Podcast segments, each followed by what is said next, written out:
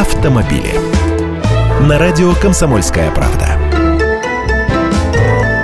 Здравствуйте! Снег для автомобилиста, как костер для пожарного. Выглядит красиво, но сулит сплошные неприятности. Рыхлая каша на дороге – это еще полбеды, с бездорожьем нам не привыкать справляться.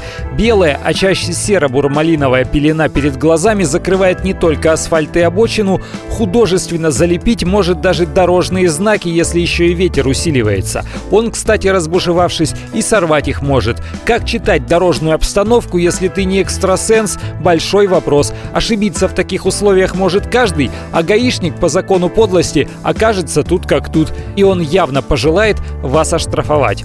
Общественники скажут, что доказать вашу точку зрения может помочь видеорегистратор. Поставьте его в машину и обязательно включайте перед каждой поездкой. И постарайтесь убедить инспектора не доводить дело до суда. Ссылайтесь на наличие записи. А инструкторы в таких случаях могут посоветовать только одно – если сомневаешься, не совершай.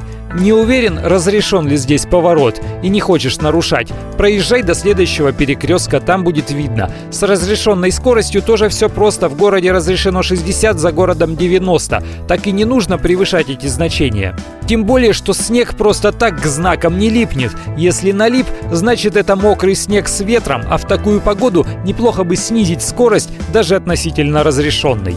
Я Андрей Гречаников, эксперт «Комсомольской правды». С удовольствием общаюсь с вами в программе «Дави на газ» ежедневно по будням в 8 утра по московскому времени. Автомобили.